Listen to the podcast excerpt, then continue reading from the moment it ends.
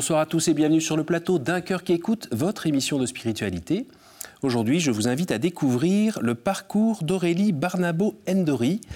Vous venez de publier un livre, euh, Femme, lève-toi, Talita Koumi, un journal dévotionnel pour les femmes en auto-édition. Vous allez nous raconter un petit peu ce qu'il y a à l'intérieur. Mais juste avant, je vais vous inviter à nous lire un extrait de texte de votre choix. Ok, alors, euh, je, vous lire, je vous explique après pourquoi il est important. Alors, le verset du jour, oui, parce que tu m'es précieux et que tu as du prix pour moi et que je t'aime. Je donnerai des hommes en échange de toi et des peuples contre ta vie. Ésaïe 43, 4. Et le texte que j'ai écrit avec ce verset, ce verset était pour moi le début de beaucoup de choses et de changements.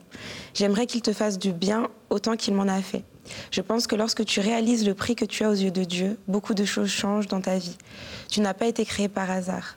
Peu importe ce qu'on a pu dire de toi, tu es unique et tu as du prix aux yeux de Dieu. Et ça, c'est juste inimaginable. Rien que de penser au fait que Dieu donnerait des hommes en échange de ta vie, c'est incroyable. Regarde ce verset, imprègne-toi de lui et réalise à quel point tu comptes aux yeux de Dieu. Toutes les fois où tu te sens mal dans ta peau, toutes les fois où tu doutes de toi, où tu ne le sens pas, où tu ne te sens pas, pardon, à la hauteur, souviens-toi que tu es précieuse aux yeux de Dieu, que tu as du prix à ses yeux et que pour toi, pour venir te chercher, il a déjà tout laissé.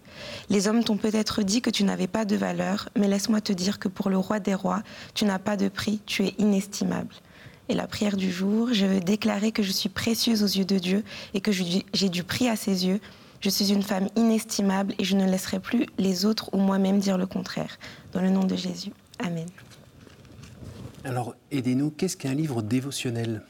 Alors c'est un livre qu'on lit tous les jours. Donc là c'est un livre que j'ai écrit euh, à lire euh, sur un mois, mais qui se relie en fait tout le long d'une vie. Donc il y a une partie le verset, le texte inspiré autour de ces versets et euh, la petite prière que j'ai écrite, mais que vous pouvez bien sûr développer comme vous le voulez. Et c'est vraiment ce concept de lire chaque jour un, une page en fait et de s'en imprégner comme il faut. Alors parmi nos téléspectateurs, il y en a peut-être quelques-uns qui reconnaissent votre visage. On vous a vu à la télévision il n'y a pas très très longtemps, euh, dans une émission où vous étiez love coach. Oui, c'est ça. de quoi s'agissait-il? Alors j'étais dans une émission de télé-réalité, Les Princes et les Princesses de l'amour, et hmm. effectivement j'étais love coach. Euh, mon but c'était euh, d'aider les les princes et les princesses, un petit peu dans leurs blessures émotionnelles, leurs blessures passées qui les empêchaient à, un peu trouver l'amour euh, sur l'émission. Et en vrai, c'était hyper enrichissant. Même si au début, je me suis dit, euh, une émission de télé-réalité, est-ce qu'avec ma foi, ça peut passer? Mais ce que j'ai trouvé incroyable, c'est qu'ils m'ont pris, donc les producteurs, en étant tout à fait conscients de ma foi euh, et en ne m'obligeant à en fait, en fait, ils m'ont pas obligé à changer. Je suis restée moi-même avec mes valeurs et ça, j'ai beaucoup aimé. on m'a obligé à rien dire. Tout ce que j'ai pu dire dans l'émission quand j'étais en contact avec euh, les, princes ou les princesses, euh, c'était moi, en fait. Euh, et, et j'ai trouvé que c'était une expérience incroyable parce qu'en fait, on se rend compte que ces personnes-là, c'est des personnes comme nous, même euh, un peu plus brisés. Et c'est là qu'on se rend compte qu'ils ont vraiment besoin d'aide. C'était pour moi une, occasion aussi. J'ai vraiment senti Dieu à ce moment-là me dire, mais c'est une occasion de témoigner encore plus de qui je suis, des valeurs du royaume et, de leur montrer qu'il y a autre chose en fait. Et c'est vrai que c'est ces retours-là que j'ai reçus aussi des gens qui m'ont connu à travers cette émission. Euh, merci pour votre bienveillance, merci pour ce que vous avez dégagé. J'étais vraiment euh, reconnaissante pour ça. Vous avez une formation de, psy? Oui, oui, oui j'ai un master de psychologue et c'est aussi très important pour moi d'avoir ce master parce que je sais que sur notre ère des réseaux sociaux, il y a beaucoup de personnes qui se disent euh, thérapeutes, coach, etc. sans formation. Et, vu que j'accompagne des, femmes, surtout, bon, des hommes aussi, hein, mais beaucoup de femmes qui viennent vers moi euh, au, lourd trauma, finalement, pour mhm. moi, c'était essentiel d'avoir ce background-là, en fait, cette expertise à ce niveau-là. Si on fait une photo aujourd'hui, donc vous avez 27 ans, vous êtes marié, vous avez un enfant de 3 ans. Oui. Et puis vous êtes euh, psychologue. Oui, je suis psychologue et présidente d'une association aussi, AB Inspires. Et pour les non-anglophones, AB Inspire, où vraiment le but c'est euh, d'accompagner les jeunes et les femmes euh, vers un développement personnel, mais aussi sur les compétences psychosociales, pour qu'elles puissent vraiment, ces personnes-là, avancer dans leur vie professionnelle et personnelle euh, le mieux possible en fait. Et on travaille aussi avec les, élèves autour du harcèlement, parce qu'on on le sait, c'est de plus en plus euh, présent. Euh, donc voilà. Si on remonte un petit peu le temps, vous venez d'où? De Cire-les-Mélos, une petite ville dans le 60. moi, je suis originaire de la Guadeloupe. Mes mhm. parents sont tous les deux nés là-bas, ont grandi là-bas. Ils sont venus en métropole par la mhm. suite. Et moi, en fait, j'ai grandi dans un petit village, du coup. Enfin, c'est une petite ville, moi je dis que c'est un village. Euh, il y avait peu de personnes qui me ressemblaient, finalement. J'étais la seule personne noire. Euh, donc c'était assez difficile parce que même après mon collège, c'était dans une petite ville, donc j'ai beaucoup subi le racisme. On disait que ma couleur de peau, c'était comme du caca, mes cheveux comme de la moquette. Donc c'était très difficile pour l'acceptation de, ouais, de soi.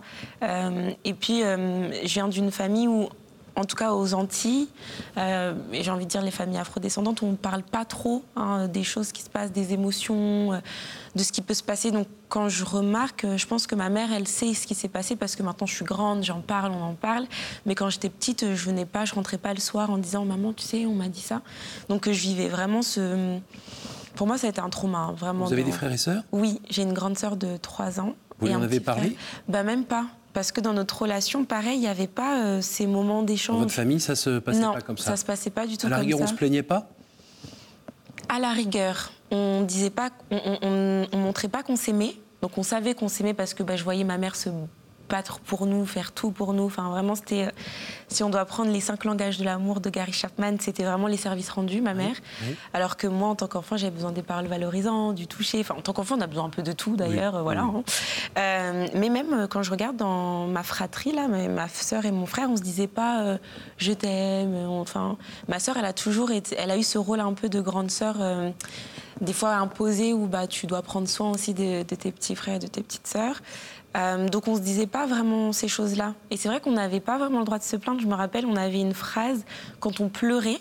Par exemple, si euh, mon père nous criait dessus ou ma mère, enfin bref, ou qu'il se passait un truc et on pleurait, on avait cette phrase, en, enfin il nous le disait en créole, donc je vais la traduire, mais euh, c'était Est-ce que tu veux que je te donne une bonne raison de pleurer? Et comme si finalement, euh, ce pourquoi on pleurait, c'était pas assez légitime. Eh Donc du coup, c'est vrai que quand euh, on m'insultait à l'école, euh, bah, non, j'allais pas venir pleurer chez mes parents pour dire ah maman m'a dit. Mais c'est vrai que ça m'a. Moi, je sais que quand j'étais petite, je voulais être blanche parce que pour moi être noire c'était pas bien. J'avais pas les mêmes cheveux que les autres. On mhm. se moquait de mes cheveux et tout. Puis même euh, c'était la différente qu'on pointait du doigt quoi. Et exactement. Là où à des âges où on a juste envie d'être dans le groupe ouais vraiment. mais vraiment d'être euh, j'avais vraiment cette, impression d'être exclue mhm. à chaque fois. Et même euh, quand quand on est petit on a un petit amoureux une petite amoureuse pour les garçons. Moi j'avais pas d'amoureux du coup parce qu'on voulait pas être mon amoureuse. Enfin j'avais pas personne à qui tenir la main enfin.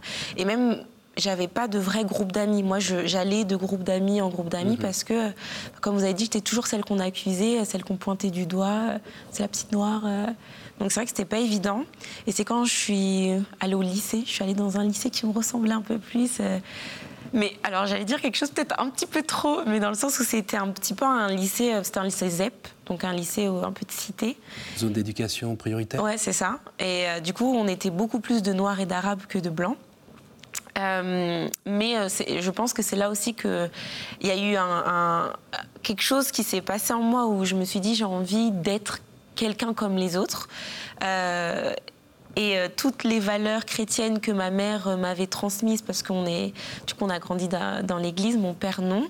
Et je me rappelle que depuis 2003, on priait pour que mon père donne sa vie à Christ. Et, et en fait, je me suis dit, mais en fait, ça fait plus de dix ans que je prie pour un truc. Dieu, il m'écoute pas. Et j'avais vraiment, je pense qu'à ce moment-là, ça a été euh, la déchirure. Je me suis dit, euh, moi, je veux plus le Dieu de ma mère finalement, que moi, je voyais vraiment comme ce Dieu d'interdit. Parce que bah, du coup, ma mère nous transmettait aussi ses peurs finalement à travers la religion. Je dis la religion comme ça parce que pour moi, la religion, ça fait très homme. J'aime bien parler de foi et de relation avec Dieu. Mais et du coup, j'avais vraiment, j'avais pas de relation avec Dieu à cette époque. C'était vraiment la religion. Elle était dans une église protestante? Oui, au début, on était dans une église catholique. Et après, ça se passait vraiment pas bien avec mon papa. Et là où elle a trouvé euh, refuge, c'était avec une, dame qui l'accompagnait beaucoup dans la prière et qui lui a, c'était une dame évangélique, enfin chrétienne évangélique. On a été dans son église après. Et euh, et du coup, à un moment donné, je me suis dit, euh, moi, je veux plus de Dieu, en fait. Parce que Dieu égale interdit. Et hmm. moi, je veux être comme tout le monde, moi aussi. Euh, parce qu'on se moquait de moi quand je disais aussi que je voulais attendre euh, de faire l'amour avant le mariage. On se moquait de moi quand je disais que je voulais pas de copains. Et en fait, j'avais l'impression que tout ce pourquoi on se moquait de moi, c'était à cause de Dieu. Ce Dieu qui répondait pas en plus à vos Exactement. J'avais dit, mais ouais, tu, me sers à rien. Tu es bien gentil, mais tu me fais me lever très tôt le dimanche, hmm. alors que les autres restent, voilà. et puis, c'est à ce moment-là où j'ai commencé un petit peu à faire n'importe quoi. Mais je me suis vraiment. Euh, je commençais à sortir avec des gars. Alors, je dis pas que sortir avec des garçons, c'est n'importe quoi. Mais je vais, je vais développer. Je commençais à sortir avec des garçons.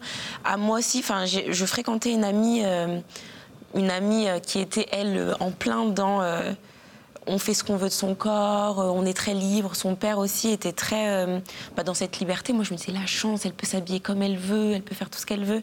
Et j'ai commencé vraiment à la suivre. Vous aviez quel âge à ce moment-là? J'étais en seconde, 15-16 euh, ans. parce que je suis née en décembre, moi j'ai 16-17, voilà. Mhm. Et c'est vraiment là, je me disais, mais moi aussi, en fait, j'ai envie de faire comme elle, j'ai envie d'être comme elle. Ça semblait la liberté, en fait. Euh, et vraiment, tout ce qu'elle me dégageait. Elle était cool. Elle était vraiment cool. Et j'étais acceptée pour une fois. J'étais pas la petite rejetée. Elle aussi, elle était noire, elle était martiniquaise. Donc il y avait ce truc et tout, des Antilles. Je me disais, ah, enfin et tout. Euh, bien sûr, ma mère était contre cette relation. Euh, voilà, on comprend. Moi qui suis maman, je comprends pourquoi maintenant. Mhm. Euh, mais vraiment, euh, et puis je cherche aussi parce que vu que mon père n'exprimait pas à ce moment-là, j'ai eu très tard un je t'aime de la part de mon père. Euh, et euh, j'avais vraiment cette impression qu'ils m'aimaient pas quand j'étais hmm. petite. Et euh, je pense que je me nichais trop aussi dans leurs problèmes qu'ils avaient. Je m'identifiais trop à ma maman et dans le sens, bah, ça se passe mal avec ma mère, donc ça se passe mal avec nous. Et donc j'ai cherché cet amour que je trouvais pas mon père, cet amour que je trouvais pas du tout en Dieu. J'ai cherché dans les hommes. et je me disais, bah, si je me donne, moi, ils vont forcément m'aimer truc qui marche, qui est faux, tout à fait. donc finalement, j'étais à chaque fois que j'avais une relation sexuelle avec un homme, je pleurais parce que je me disais, mais même si Dieu, il était très loin, mais mm. j'avais vraiment ce, truc dans mon cœur de je suis qu'un objet, il m'aime pas vraiment, et, alors que je voulais vraiment être aimée. J'avais ce cri du cœur, mais, mais que quelqu'un m'aime en fait. Et euh, donc les années passent comme ça. Et euh, ma mère apprend à un moment donné que j'ai aimé ma, première relation sexuelle parce que du coup j'étais allée au planning familial pour demander une pilule ou un truc comme ça.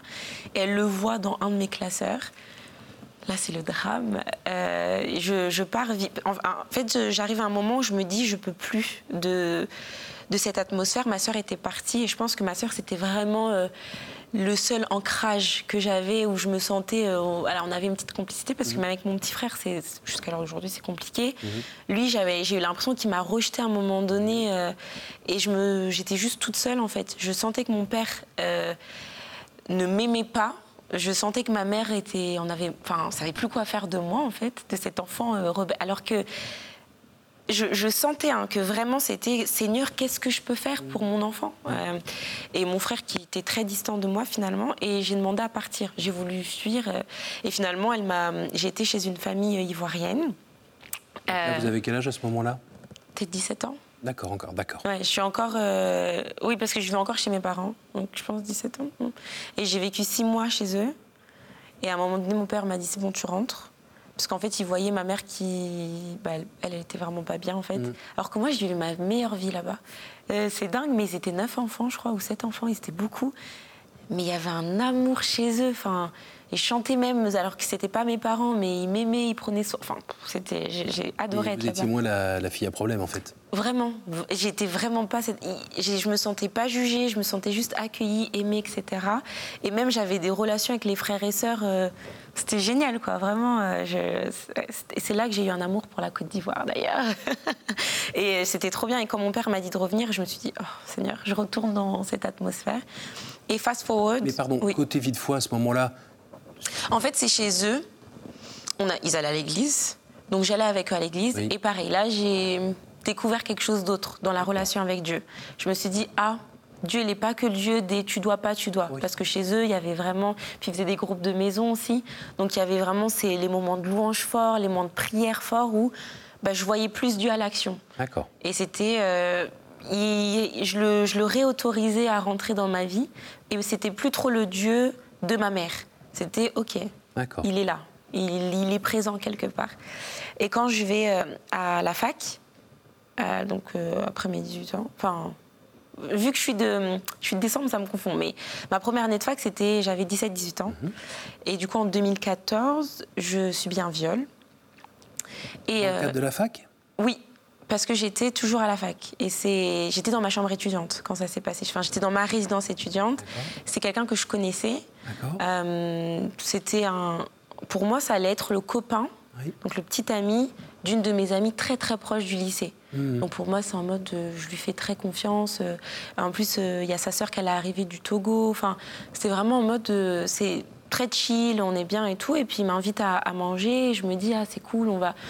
J'avais pas non plus d'amis à l'époque parce que euh, j'avais rompu euh, avec un, jeune homme chrétien. Et en fait, ça m'avait dérangé qu'on fasse l'amour, parce que mmh. pour moi, c'était on le fait pas. Mmh. Et quand j'ai vu que finalement, on n'avait pas réussi à tenir cet engagement, euh, je me suis dit, bah, c'est mieux qu'on arrête, parce qu'on n'est pas capable d'eux, et ça lui avait pas plu. Donc du coup, il m'avait fait toute une réputation, et donc je me faisais harceler au téléphone. Enfin, donc j'avais perdu encore une fois. Enfin, j'ai eu l'impression que pendant un long moment, c'est tout, mes... enfin, j'avais aucun repère. Et du coup, je m'étais dit, bah, c'est peut-être quelqu'un. Voilà, j'étais le petit ami de ma meilleure amie. Je vais... Et en fait, euh, non. Du coup, il a abusé de moi. Et je me rappelle que je suis remontée en courant dans ma chambre. Et je sais pas s'il a eu conscience. Euh, enfin, je sais pas s'il a eu conscience vraiment de l'acte qu'il avait posé parce que. Après, j'ai entendu toquer à ma porte, euh, mais viens, on va parler, on va s'expliquer. Je me suis dit, mais. Enfin, bien sûr que non, en fait. et, et, là, j'ai appelé un, un ami qu'il me restait et je lui ai expliqué ce qui s'est passé. Et il m'a dit une phrase qui, pour moi, euh, je pense que s'il m'avait pas dit cette phrase, je serais pas revenue vers Dieu comme je suis revenue vers Dieu. Il m'a dit de toute façon, ce genre de choses, ça peut arriver qu'à toi. Ma petite sœur, ça lui arrivera jamais, ce genre de choses. Et là, ouais, je me suis dit, euh, est-ce que c'est peut-être vraiment moi le problème? J'ai eu vraiment un, une rétrospective de ma vie où finalement toutes ces choses qui m'étaient arrivées, je me suis dit, mais en fait, ouais, c'est moi en fait le problème. C'est personne ne m'aime moi, c'est je sais pas pourquoi j'ai été créée, je sais pas. Alors, dans l'ordre, c'est quand même la personne qui a évidemment commis l'acte euh, qui, qui, a causé ce problème. Mais oui. La remarque, c'était euh, finalement la façon dont vous avez mené votre vie. Ben, tout d'un coup, vous avez ouvert le risque. Oui, oui, voilà. C'est que à toi, Aurélie. Ça, ça peut arriver qu'à toi. Ce genre de choses, te faire violer, il n'y a que toi. Et je me suis dit, mais peut-être qu'il a raison. Peut-être qu'il n'y a que moi. Et donc peut-être que je ne à rien ici. Et c'est là vraiment que bah, j'ai voulu me suicider. Donc j'étais dans ma petite chambre étudiante, j'étais là avec ma petite lame de rasoir. Et j'ai eu ce dernier... Et j'ai dit, enfin, j'ai vraiment appelé Jésus à ce mmh. moment-là, qui pour moi est amour. Enfin, parce que ça me rappelait, enfin, pour moi, quelqu'un qui se sacrifie pour moi, c'est qu'il m'aime vraiment. Mmh. J'ai dit, Jésus, si vraiment tu existes, et si tu m'aimes vraiment, fais quelque chose. Et je ne sais pas comment expliquer, mais je me suis vraiment sentie envahie d'un amour où... et j'ai senti cette voix qui me disait mais même si tout le monde t'abandonne, moi je suis là. Ouais, là j'ai été. Ouais, vraiment. Et je me suis C'était le moment, hein C'était le. Il fallait répondre, fallait pas s'occuper d'autres trucs, machin, c'était là. C'était maintenant ou jamais. Et vraiment, je me suis dit, je me suis effondrée. Je me suis dit, ok, donc. Et c'est vraiment, je me suis sentie submergée de son amour en mode, ok, donc maintenant on va avancer. Euh. Et, et, je pense que Talita Kumi, finalement, c'est ça, c'est que j'étais à terre et je me suis levée. J'ai senti le Seigneur qui me disait, euh, Talita Kumi, viens, viens, lève-toi. Et, et, là où personne n'a été là, moi je vais être là. Et, je pense que, enfin, c'est pas je pense, c'est là que tout a commencé pour moi, où, dans mon cheminement avec Dieu, dans ma relation avec lui, j'ai compris que j'avais de la valeur, j'ai mhm. compris que j'étais importante. Et même si tout ne s'est pas défait enfin, du jour au lendemain, je suis partie en Angleterre parce que je me suis dit bah je pouvais pas évoluer dans cet environnement. Et donc euh, et quand je suis partie en Angleterre j'ai senti la main de Dieu parce qu'il m'a révélé bah, mon métier, il m'a révélé aussi ce que j'allais faire avec les femmes, mon appel. Alors petite question, il y a des gens parfois qui disent bon, euh, l'histoire de foi, tout ça, c'est dans la tête, hein, on se monte un film et machin et tout ça. Là, le niveau où vous en étiez, euh, on a du mal à imaginer que tout d'un coup, euh, il y a une montée d'endorphine. Ah, ouais, je suis aimé. Hein, on est d'accord Non, non, non. Là, c'est vraiment. Et à chaque fois, je dis, je sais. En fait, c'est parce que c'est inexplicable, en fait. C'est mmh. que. On parle de rencontre avec une personne. Mmh, mmh, J'ai vraiment senti. Quand je dis une personne, ça veut dire quelque chose pour vous? Oui, mais totalement. C'est pas juste un état où je me sens bien? Non, non. En fait, à ce moment-là, et, j'aime préciser que j'étais dans cette petite salle de bain parce que les chambres étudiantes à Amiens, c'est des chambres de 9 mètres carrés. Mmh. Donc imaginez la petite salle de bain. Et j'étais à terre dans ma douche et avec ma petite lame de rasoir vraiment. Et quand j'ai posé cette parole, c'est comme si quelqu'un, et ce que j'avais jamais ressenti auparavant en fait, venait m'envelopper de ses bras d'amour et en me disant mais moi, je suis là. Et, parce qu'à ce moment-là, je me sentais vraiment mais seule pour, au point de me dire je vais me suicider. Enfin, je me sentais abandonnée de partout. Et, et pour moi, ouais, ça a été une rencontre vraiment avec le Christ où je me suis dit, euh, c'est plus le Dieu de ma mère, c'est plus le Dieu de l'Église, de ah il faut prier. Bah, c'est le mien en fait. C'est, il s'est sacrifié pour moi. Alors une fois qu'on a eu la chance d'avoir cette, cette rencontre, euh, c'est parti, la vie est, facile, ça va tout droit, on est à ça du sol. Euh, J'ai plané, non pas du ça tout. Roule. non pas du tout, pas du tout. Euh, en fait. Il y a un peu de combat après? Beaucoup, et il y a beaucoup d'épreuves. C'est comme si finalement pour moi, c'était comme si le diable, il s'est dit, mais mince, je suis en train de la perdre, en fait. Tout, tout ce qui... Alors que je pouvais quand même vraiment l'attraper, là. J'étais à ça de l'avoir, moi. Ah, caramba, encore raté. mais c'était vraiment ça. Et j'avais l'impression qu'il me... En fait, que c'était attaque sur attaque et je devais toujours me battre. Et finalement, même à un moment donné, j'ai dit adieu parce que finalement, je sentais que mon appel, c'était mon témoignage aussi. Mhm.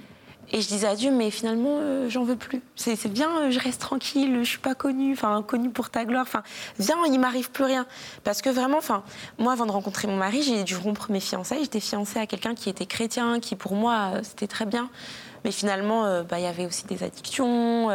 dans son, sa marche de foi, c'était pas ça et je sentais euh, que si je continuais avec lui, bah, tout ce que Dieu avait prévu pour moi et tout ce pourquoi il s'était battu, bah, ça allait pas le faire. Et ça aussi pour moi, ça a été une épreuve horrible parce que pour moi, le mariage, c'était tellement important. Je voulais tellement pas avoir su de mes parents. Et, et pour moi, euh, Dieu, il allait me donner tellement plus dans mon mariage. Vous vous sentez très seule à cette époque-là, humainement Oui, oui. Genre, il n'y a pas euh, trop les parents, il n'y a pas une tante, il n'y a pas une très bonne amie Non, ouais. C'est un peu quand même, avec votre petite pagaie, à essayer d'avancer, mais c'est du sable hein, en dessous, ça va être un peu long. Hein. Et je sentais en mode, mais Seigneur, euh, on fait comment On fait quoi là? J'en suis où? Et, et, puis je pense que j'avais aussi quand j'ai rompu mes fiançailles, j'ai eu aussi un détachement avec l'Église parce que j'ai senti le, que tout le monde allait vers lui finalement et pas vers moi. Je me disais, mais finalement, je, suis avec qui? Et, je pense que j'ai hum, ressenti euh, le, le, soutien d'autres quand j'étais mariée finalement. Et il y a eu des amis très très proches de moi que, qui maintenant, parce que ma fille est avec elle, là, par exemple, où j'ai senti spirituellement aussi me, je, suis portée. Enfin, pareil, euh, j'ai une tati, une tante où je peux vraiment me, me réfugier et puis euh, savoir qu'elle prie pour moi. Et ma mère, maintenant, on une autre relation. Euh, et, je pense que le fait d'avoir mis tout ça à plat, ma mère maintenant, elle me dit beaucoup je t'aime, elle me dit beaucoup qu'elle est fière de moi. Elle, appelle tout le temps maintenant, il y en a assez. mais tout le temps, tout le temps. Mais elle me, elle me respecte dans qui je suis. Enfin, il y, a une autre dynamique quoi, dans notre relation. Alors, on arrive déjà à la fin de cette émission. Est-ce que vous pouvez nous dire un mot sur euh, le site?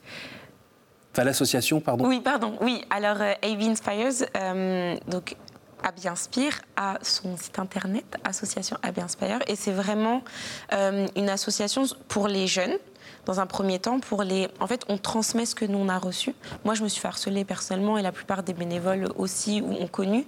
Et puis, on a aussi du bagage, hein, expertise, euh, soit pour le harcèlement, soit pour les thématiques aussi de confiance en soi, puis de compétences psychosociales, hein, la maîtrise de ses émotions, la gestion de ses émotions, euh, euh, la prise de conscience de soi, etc.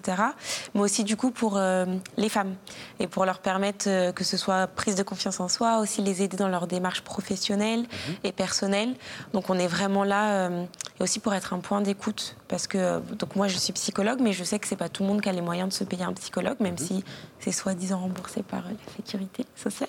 Euh, et puis on est là vraiment pour être un point d'écoute pour euh, ces jeunes qui ont besoin juste de parler ou d'être suivis, et puis aussi pour euh, ces femmes qui ont besoin. On arrive au moment des trois questions courtes, réponses courtes. Est-ce que vous pouvez me dire un chiffre entre 1 et 10, s'il vous plaît? 3. Y a-t-il une parole que vous regrettez de n'avoir pas dite à quelqu'un? À mon papy, qui est décédé en novembre. J'aurais aimé lui dire que je l'aime. Mm. 10.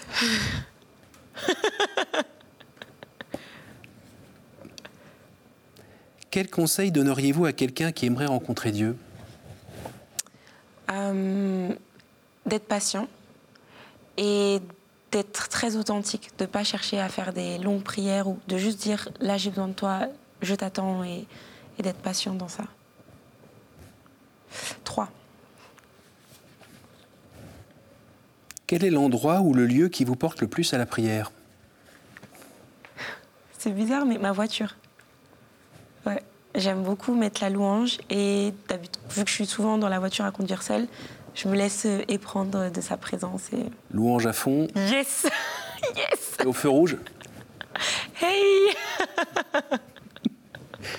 Merci Aurélie. Merci à vous. Merci d'être venue nous voir. Merci pour ce partage en confiance. Euh, je rappelle le titre de, ce livre, euh, donc Femme, lève-toi, Talita Koumi, un journal dévotionnel pour les femmes, euh, aux éditions Aurélie Barnabo Endori. Exactement. Je rappelle l'auto-édition. Et merci à vous tous pour votre fidélité. Je vous rappelle que vous pouvez retrouver cette émission sur notre site www.ktotv.com. Merci à la technique pour la réalisation de cette émission et moi je vous dis à la semaine prochaine.